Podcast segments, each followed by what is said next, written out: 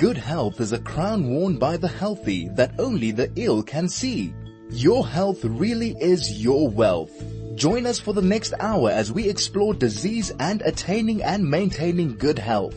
This is Dis-Chem Medical Monday, brought to you by Dis-Chem, pharmacists who care.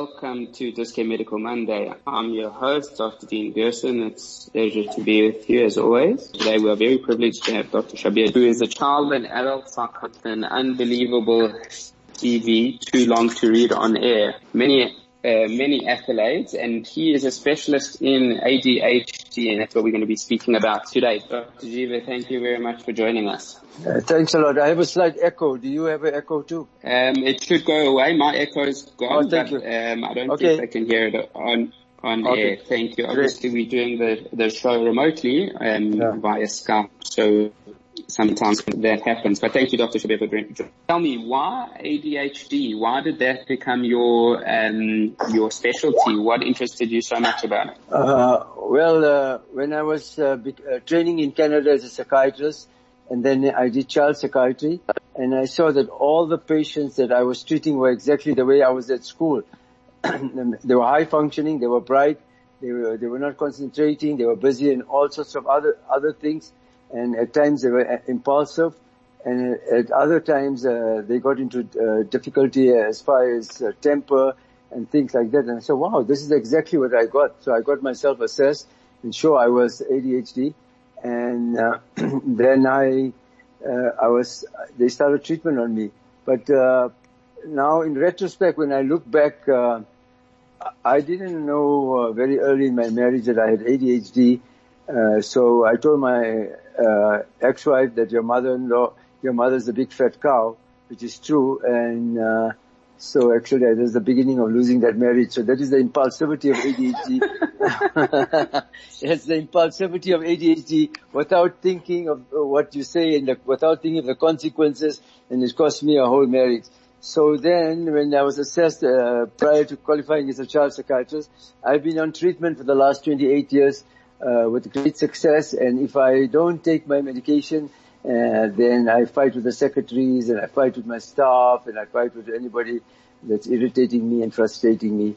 So ADHD can be easily treated. There's great treatment. We have great success. We have tons of patients. We treat all ages from uh, 3 to 83 and uh, it's a very exciting field.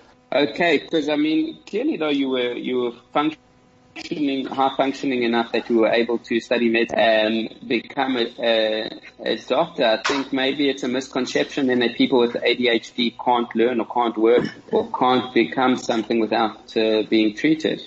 Yeah, that's very true. So whenever uh, patient, uh, the first thing that the mothers, yesterday I saw a mother from Canada, I I'm doing virtual uh, consultation, and she said, oh, my son is very clever, my son is very clever, my son is very clever. Then they start the whole, started the whole session, and the father sent me the forms for his assessment, and every, on the rating scale, every answer was not applicable or minus or zero, like low. But when I asked her, what's wrong? Why do you want to see me? She said, well, he doesn't sit still. He doesn't listen to us. He's rude and he forgets everything, giving me all the symptoms of ADHD. So I said, the symptoms you gave me and what you filled in is a discrepancy. No, no, but he's very clever. He's very clever. I said, yeah, no. All ADHD is normal and high IQ. I showed them the slide of Tom Cruise, I mean, uh, uh, uh, Einstein, Kennedy, uh, um, uh, Richard Branson, Will Smith, and that. Oh, we didn't know these clever guys could be ADHD. So oh, it's a normal and high IQ condition, highly genetic. Only 30 to 40% have learning difficulty. Learning difficulty doesn't mean they're stupid. It, uh, it means, it depends on what school and what help and what environment they are in. But basically it's a, it's a very high uh, IQ or, or high uh, intelligent and highly manipulative condition. These kids know how to play around with us and they know how to do tricks. It's just that they lose out on time. So I tell the ADHD kids, you've got to be a smart ADHD. You just don't be a normal ADHD. If you think you're going to get into trouble and you're going to lose a war or a fight, don't get into a fight. Run rather. But if you think you're going to win and it's worth winning, then you get into the fight. You don't have to fight every battle and fight everybody. And the father of ADHD is Dr. Hallowell. and he describes it that these kids have Ferrari brains and bicycle brakes. That's, no. an, that's an unbelievable, that's an unbelievable analysis. I mean, an unbelievable uh, comparison. We're just going to take a short break, uh, Dr. Deep, no problem. we'll be back talking about ADHD after this. This is Medical Monday brought to you with compliments of Dis-Chem, pharmacists who care. Welcome back to Dis-Chem Medical Monday. I'm your host, Dr. Dean Gerson, and we are very privileged to have Dr. Shabeer Jeeva with us, who is a psychiatrist and specialist in ADHD being a patient. And I'm so excited because I was also an undiagnosed uh, ADHD my whole uh, childhood and uh, my whole childhood university career, even up to uh, specializing. The first time I took medication was when I was studying for my primaries of uh, ENT. And you know, one of my favorite jokes, Dr. Shabeer, was how many, how many, how many children with ADHD does it take to change a light bulb? So uh, it's very exciting. Uh, uh, the line is not very clear, but I'll try to answer what I heard. So Ferrari brain and bicycle brakes, we tell the kids, uh, usually the very important thing is how do you tell these children or the parents that the child has ADHD? Well, when the parents get assessed in our office, we have about 10 rating scales. And from the rating scales, we show them what are the different symptoms. And uh, there are three kinds of ADHD. One is the combined type, which is the most common, 65%. Then the hyperactive impulsive that everybody knows, that's only 15%. And the inattentive type, the girls type, the lazy looking type is 25%. So majority of the kids are in the combined type. And uh, the parents say he's not active, he's not jumping around, he's not rude. Uh, and so um, that's what we do. We, we we we use an analogy. So when I use uh, when I use uh, Hallowell's analogy, then uh, then uh, the kids get very happy because we're talking about a Ferrari. They can identify with the Ferrari. They they know what is a Ferrari, and basically uh, they're very happy they are Ferrari. So Hallowell says, I'm a brake specialist. I change the brakes. Your Ferrari is, your Ferrari is going too fast and we need to put in new brakes. And the kids are quite accessible to it, amenable to it, and they like that. I hope it's clear. No, absolutely, absolutely clear. Can you hear me better now? Yeah, no, I can hear you clearly, but I just got a message that uh, can you change it? Uh, no, I, I, I, didn't. Yeah, yeah. I didn't think. Uh, I didn't think that you could hear me. Yeah. No, I can hear you perfectly. No, well. no, I, so I can hear you. Now is you're fine. Now it was just uh, muffled earlier. Go ahead. Okay, okay. I've got a. Uh, I've got a question from a caller, and he says that uh, he uh, when he feels that uh, he was diagnosed with ADHD, that it was disempowering and stigmatizing label given to people whose cognitive processing speed and focus are not suitable for an economy. I'm reading exactly his thing and it, yeah. they're more concerned with humans as, as units of uh, economic reproduction uh, production than as people. And, uh, how do you, how do you respond to this? I mean, do, do people with ADHD have to be treated and what percentage of the population do have ADHD? Okay, seven to nine percent of the children have ADHD and 70% go to adulthood. So about 5% of the adults have ADHD.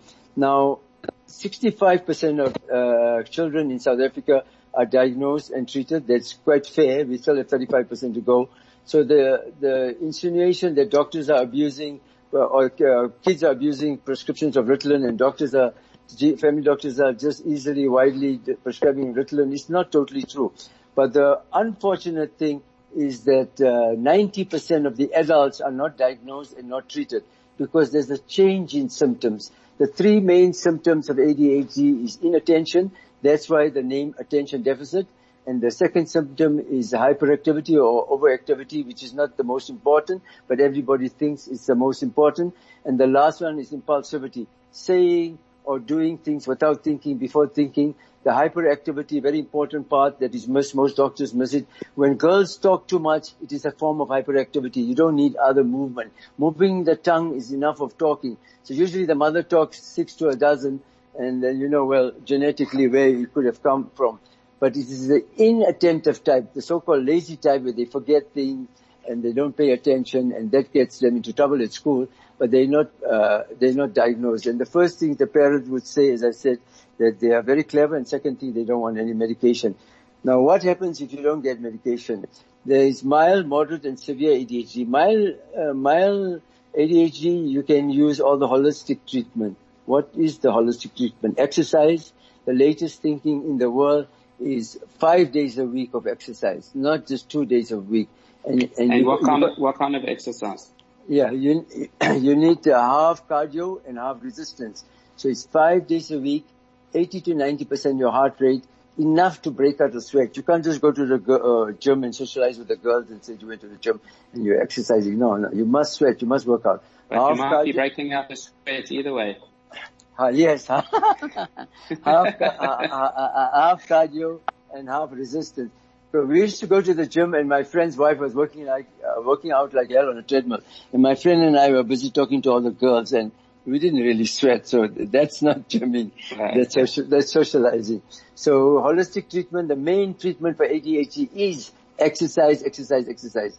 If you do two, three days a week, the, uh, the impact of exercise is only uh, mediocre. If you do five times a week, there's a 300% improvement in exercise.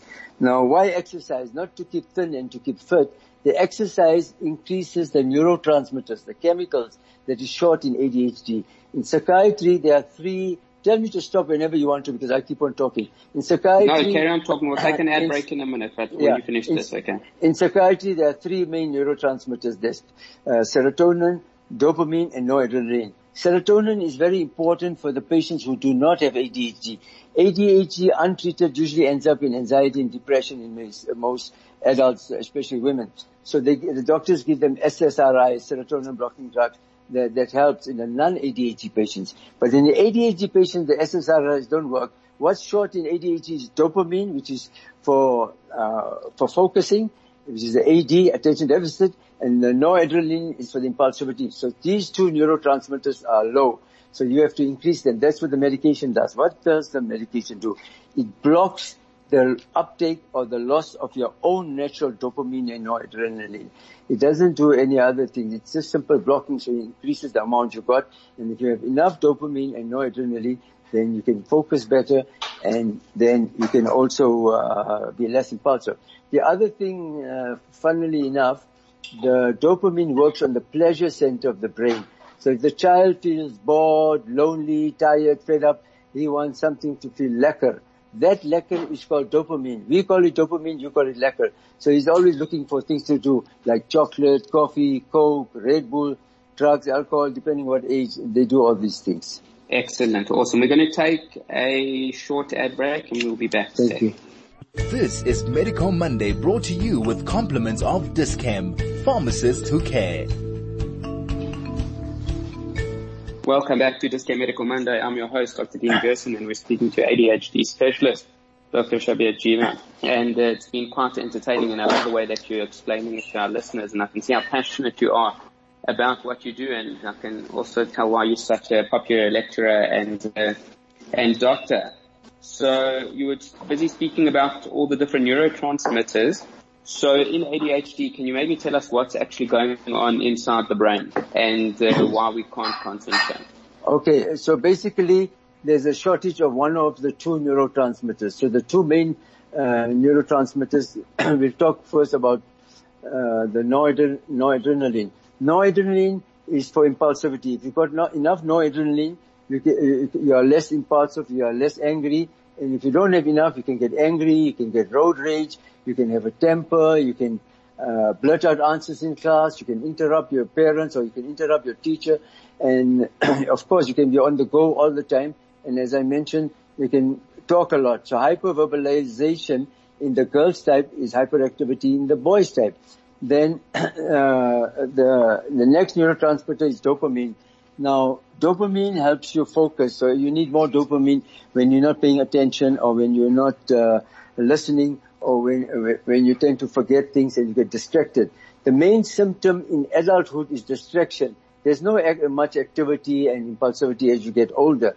So then you need more dopamine. The dopamine uh, helps you focus. That's what we need, and that's why the in the stimulants, the Ritalin groups help you focus more rather than the newer one. There's new st- stimulants that have come out into the country. It's not official on the uh, pharmacy shelves, but we do import it through Section 21. Vyvanse, it's quite superior and it's an amphetamine. We'll talk about it in the end if we have time.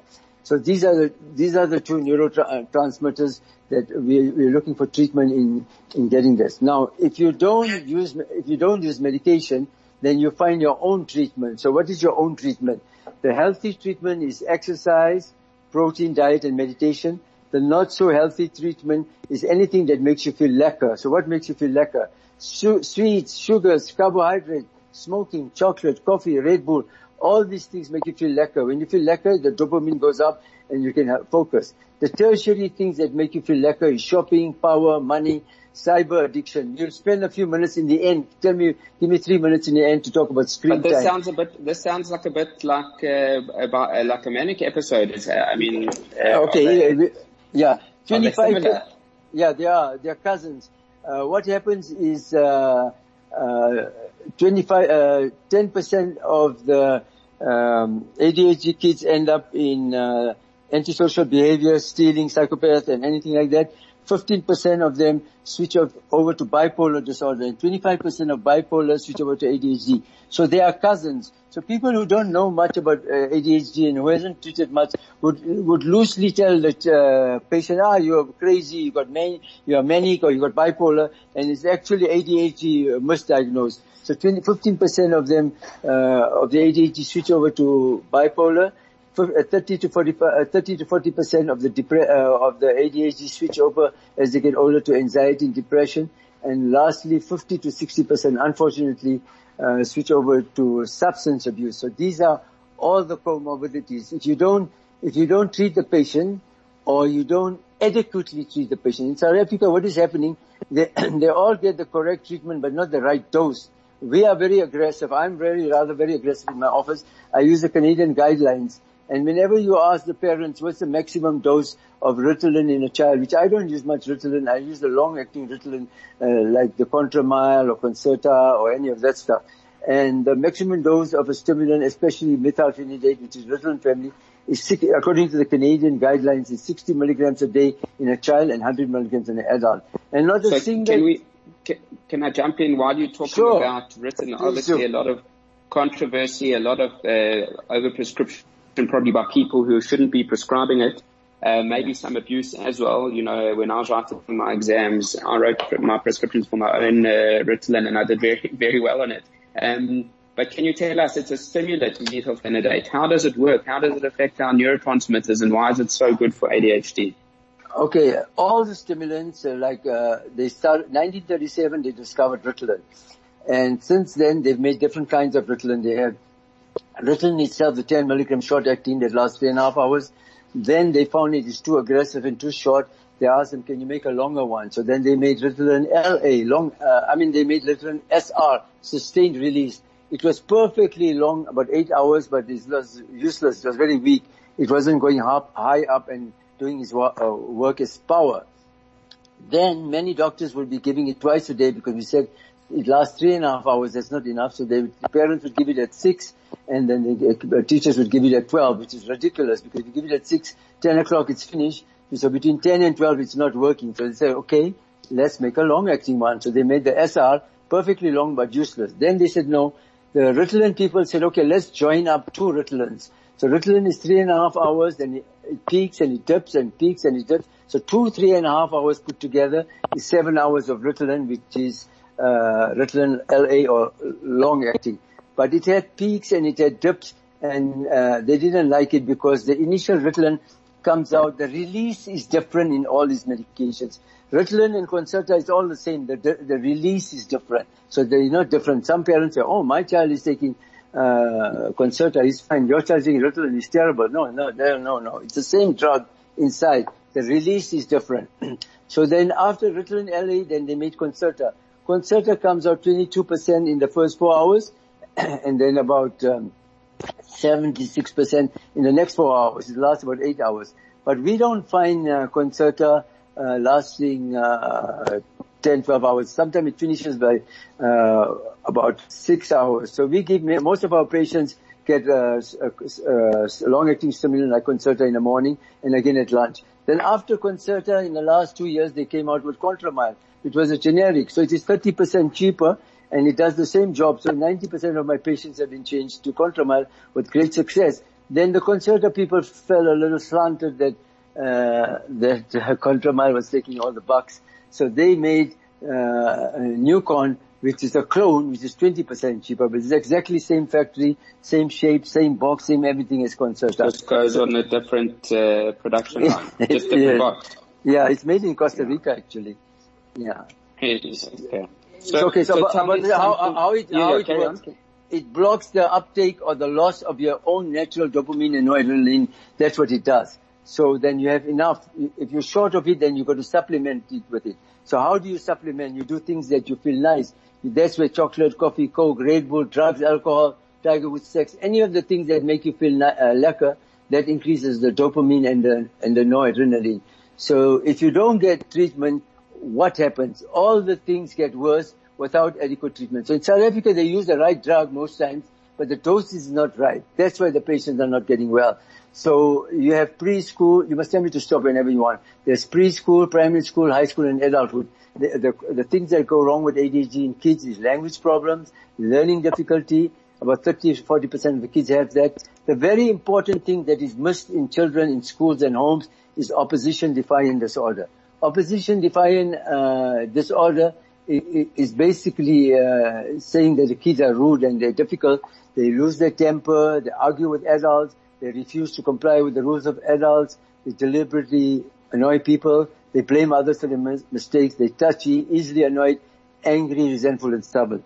So if you love, love your child a lot, and the de- uh, definition of uh, ODD, opposition defiant disorder, is if you love your child a lot and when nobody's looking, you feel like donoring them up, that is ODD. They irritate and frustrate you so much, you want to knock them. Now, what is happening, that part of the ADHD, uh, uh, about 70, uh, 70% uh, of, the, of, of the kids develop opposition defiant disorder. That's the main comorbidity of ADHD. Comorbidity means additional illness. Now that cannot be treated by Ritalin, Concerta or stimulants. So the parents said, oh, I'm treating my child, and uh, he's not doing well, he's not getting well. Sure, he's not getting well because Hallowell says Ferrari brains, bicycle brakes. The brakes need something else. So in opposition defiant disorder, the treatment is Epilim and Risperdal. You need brakes. Now Epilim is an anticonvulsant. The patient is not epileptic. It's a mood stabilizer. Risperdal is antipsychotic. It's not used as antipsychotic. These two are used as mood stabilizers and that is the brakes of the Ferrari. The success rate of treating behavior, especially opposition defiant disorder, is 100, 110% with the uh, and So ODD must be treated. And unfortunately, just stimulant alone does not treat the child, especially if he's hyperactive, impulsive, or combined. The inattentive type do not need brakes. They need dynamite. So they need more stimulant to perk them up.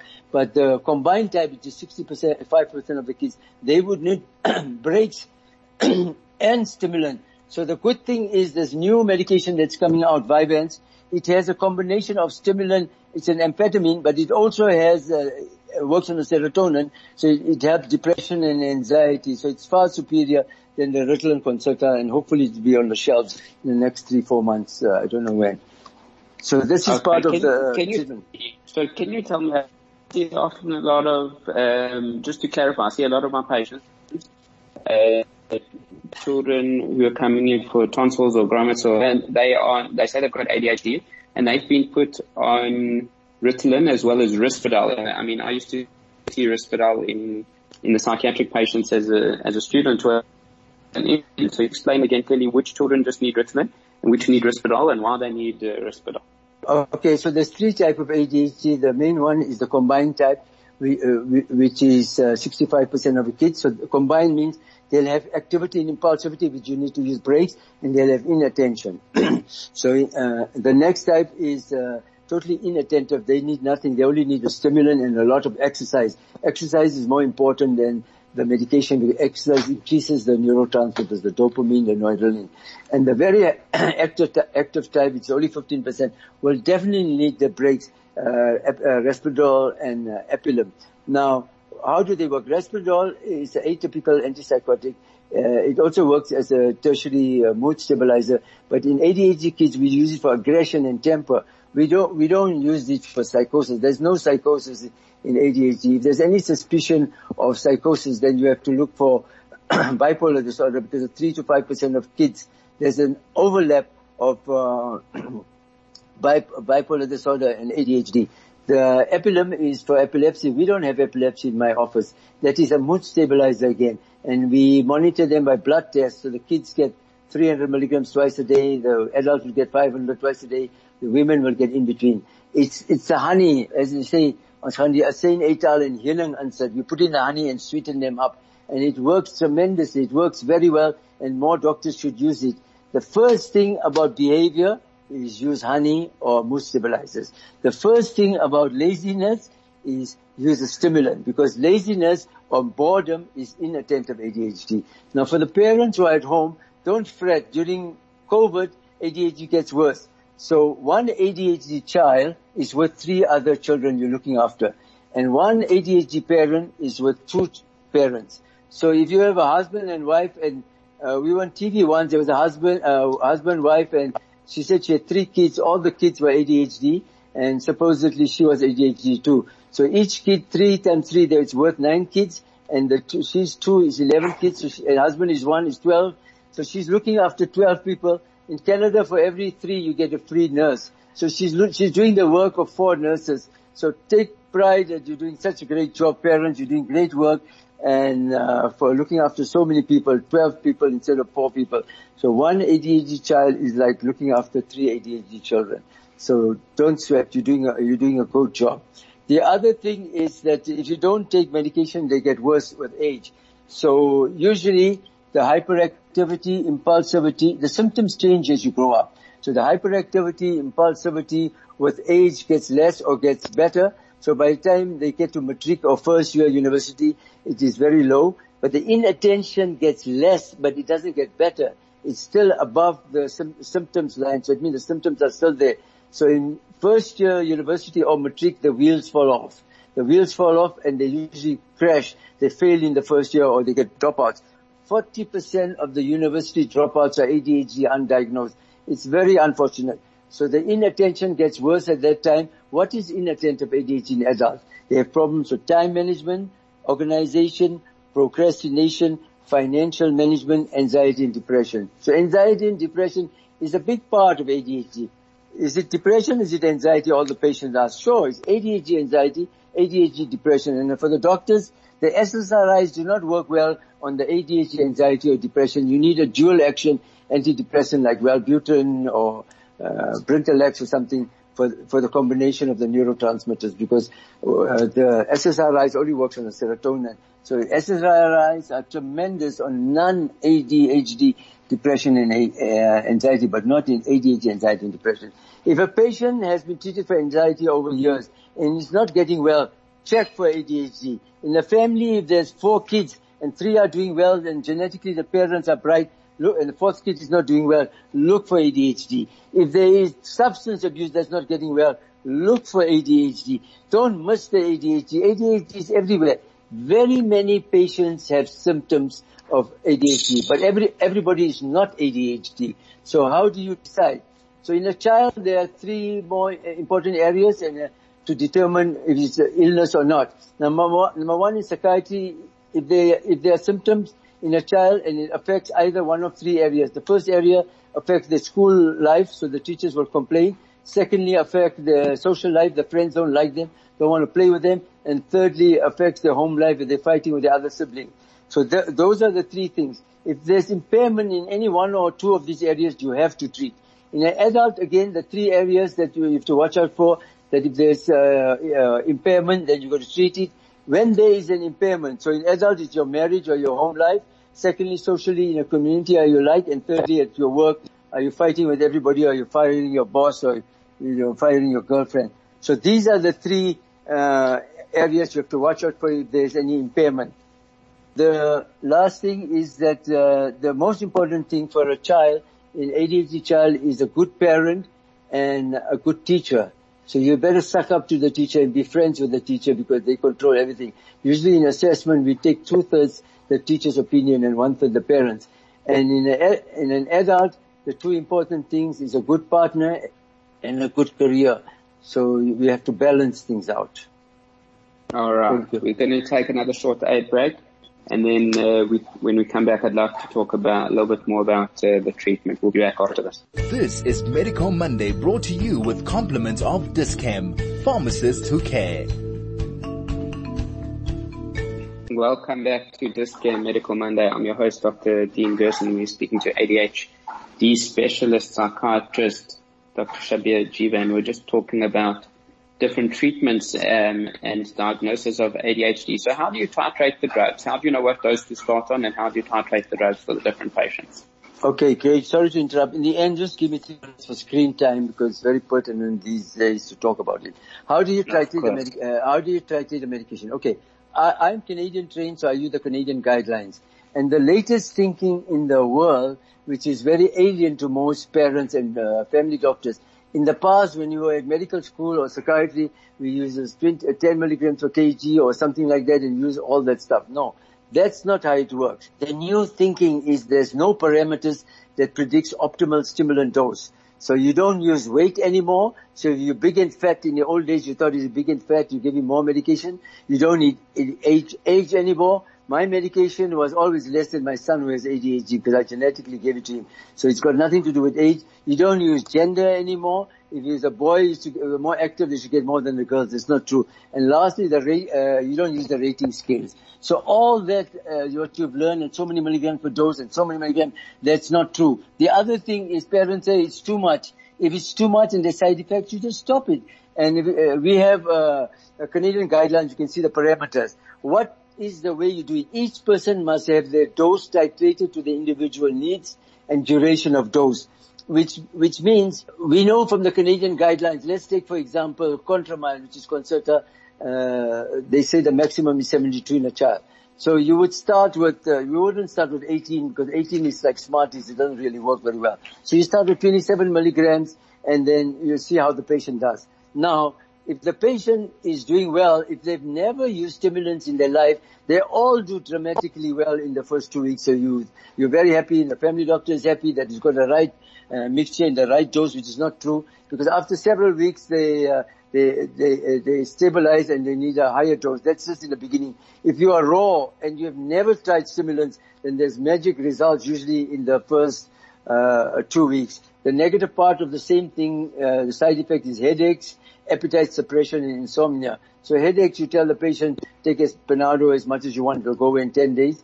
Now, the appetite suppression and insomnia, the patients that we use the brakes, the Epilim and Risperdal, the Epilim and Risperdal increases the weight and increases the appetite. The stimulants decrease the weight and decrease the appetite. So they usually balance out. So we don't have much of a problem we use all this in a combined type of ADHD or active type of ADHD. So you, you titrate it. So what we do, we, we give them, say for example, I start with 27 milligrams and if they're very active or impulsive or opposition defiant like behavior, I add the brakes, the Epilim and Risperdal. Then I send a form to the teacher. There's three forms we give out. The first form is about the ADHD child are entitled to for accommodation. So they must sit in the front and middle. You can sign it and they get a VIP pass and they must get 25 to 30% more time for uh, exams, tests and projects. And most schools are great. They do give them uh, that. So that is, and the third part we give a sheet for diet, which they must eat a high protein, low carbs diet. And uh, last thing, we give them a rating scale form that they make copies and they give it to the teacher and every month when they come back to see us, they come with those rating scales and with the rating scales, it's Conners rating scales, you can see where the teacher is having problems. Is there problem with inattention? Is there problem with impulsivity? Is there problem with overactivity? And that's how you uh, go up and down and get it right. Usually it takes three sessions or three months to sort it out. It's very easy.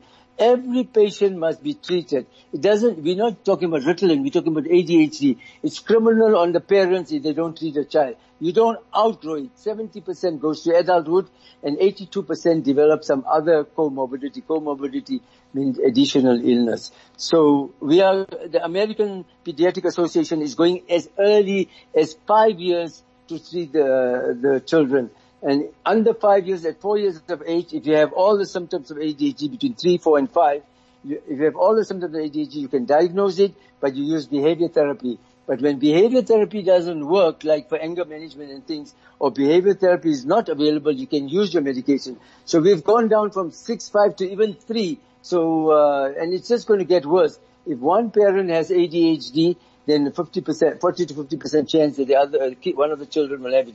If both parents have ADHD, then there's 60 to 70% high. So it's a treatable condition. There's no cure, but it's fully uh, controllable. So too much of a dose and too little of a dose is not. So what happens, we give the child the medication, we watch him every month with the rating scales from the teacher, then every year, January, when there's a new year, we challenge them with the next dose to see which is the optimum dose.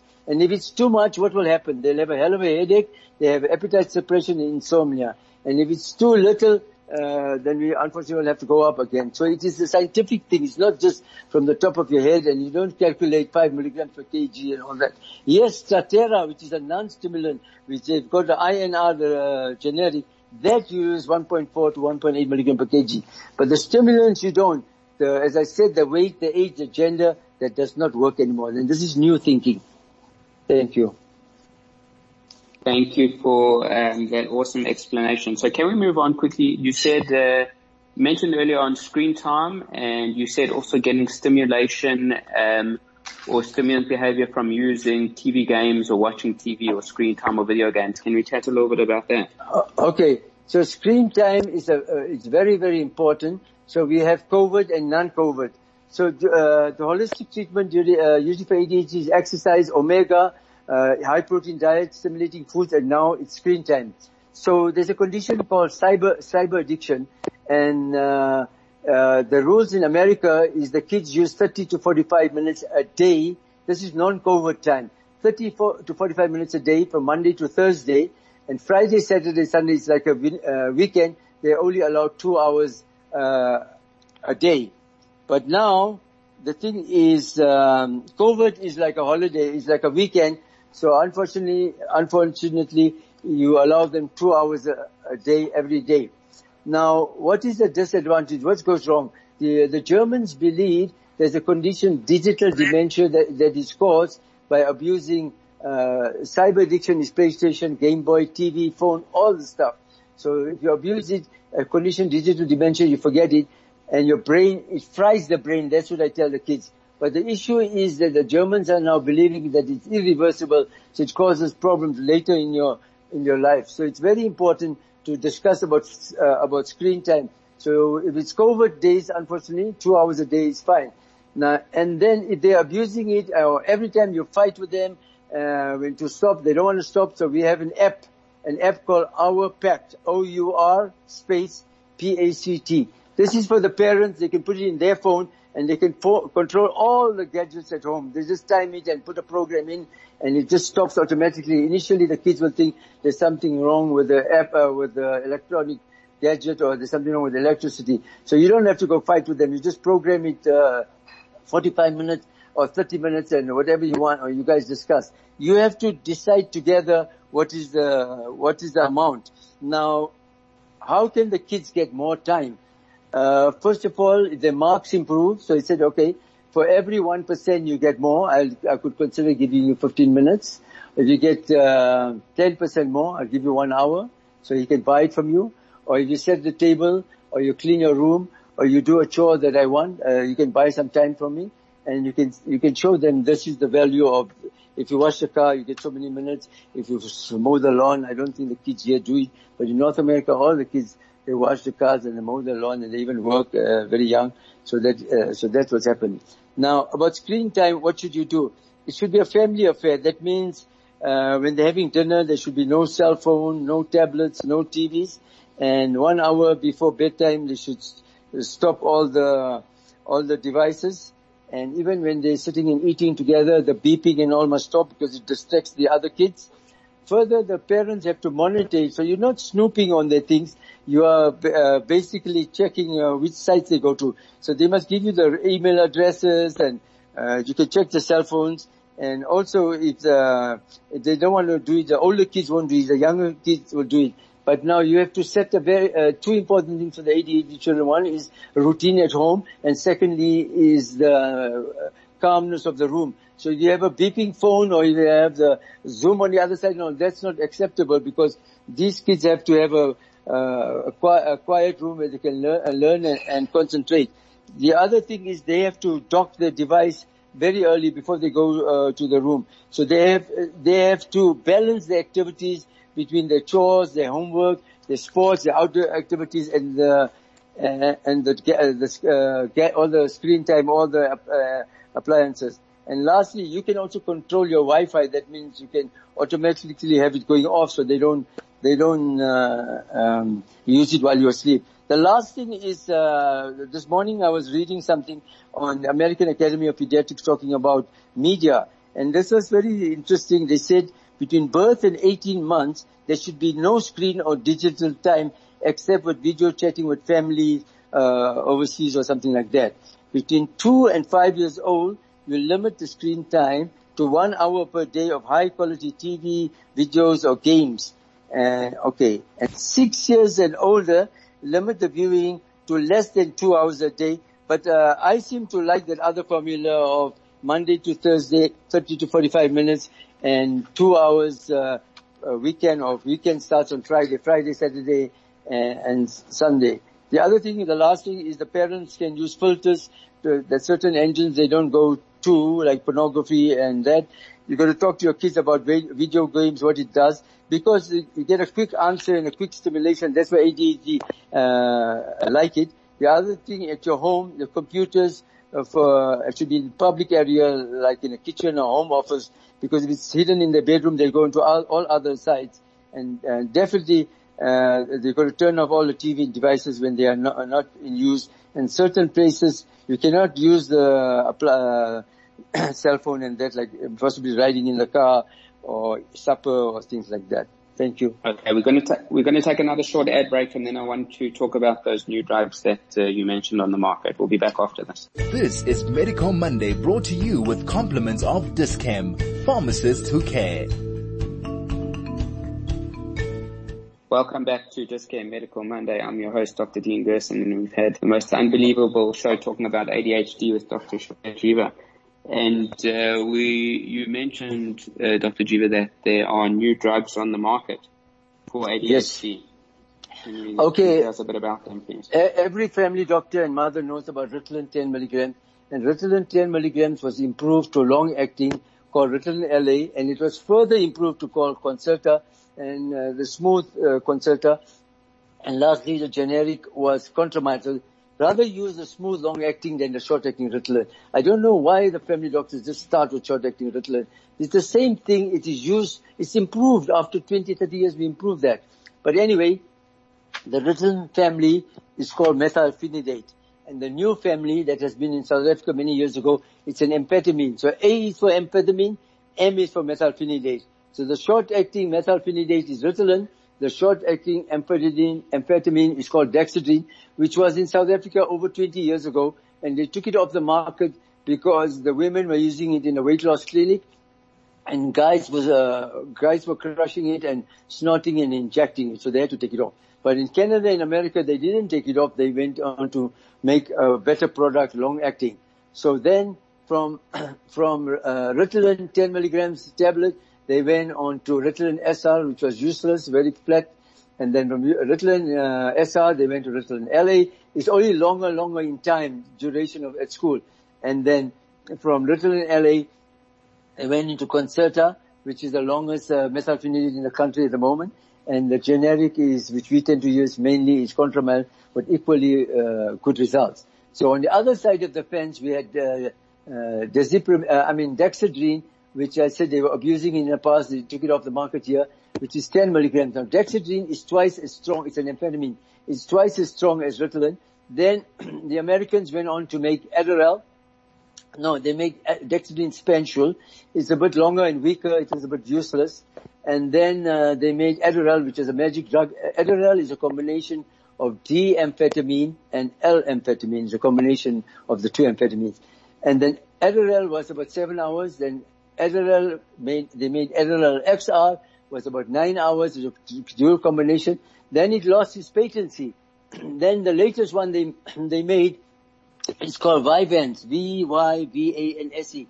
We are importing it on section 21 through, uh, the way it's normally done. So if any patients need it. So what happened is that the short acting Dexedrine, then Adderall and Adderall XR, it went on and on. So the Ritalin, why, why, why is Vyvanse superior? Number one, it is lasts 14 and a half hours. So you can take it in the morning and you can forget it. Number two, it has no power. You don't feel anything happening inside, but it does its work. I took my Vyvanse this morning and I'm quite chilled on radio. Next is that it comes in 10, 20, 30, 40, 50, 60, 70 milligrams capsules. The 10 and the 70 is not going to come into South Africa. We're only going to have 20 to 60. So if you want to save money and your child is taking 30, you can, my patients taught me that they buy 60 because the prices are nearly similar and then they half it because this can be open, it's in granules, it can be put in applesauce or yogurt or in water. So what is the superior, why is it superior? Number one, it is, uh, the Vyvanse is long acting, but the amphetamines, they work on the dopamine, which we want, they work on the noradrenaline, and they also work on serotonin. That means that uh, anxiety is a very big part of adolescent and adult ADHD, and you don't have to use other medication like the brakes and everything else. That will cut down the anxiety and depression. So in that way, it is far superior. Besides blocking the uptake like the methylphenidate, what the Vyvanse does, it also produces new dopamine, noradrenaline, and serotonin. So it's very superior. In North America, the kids mainly still use the uh, methylphenidate Ritalin group. The adolescent and adults mainly use uh, the amphetamine Vyvanse group or Adderall group. That uh, the thing is about the methylphenidate, you cannot move easily from A to B. You are stuck on wherever you are. So if you're learning, it's good for learning for the kids at school. But the amphetamines you can easily change from A to B. So adults uh, who are working and they want to multitask, it's very nice because it helps you move from A to B smoothly, whereas the methylphenidate doesn't do it. The side effects are the same, headache, appetite suppression, insomnia. But it, it covers so, anxiety and uh, depression Dr. too. Dr. Jeeva, out of time, I, I, could do a whole other uh, hour with you and please God will, please can you just tell us your website if people want to get hold of you? Yeah, it's a very good website. It's got uh, movies, TV shows, uh, articles, everything. www.adhdclinicjeeva, J-W-E-V-A dot com. And you can print whatever Thank you, you want. Thank you so much. Thank you so much, Dr. Jeeva, for this unbelievable show. I think we're going to do another. Um, yeah, you should do adult. You should do adult. Yeah, adult. You should do adult ADHD. Thank you.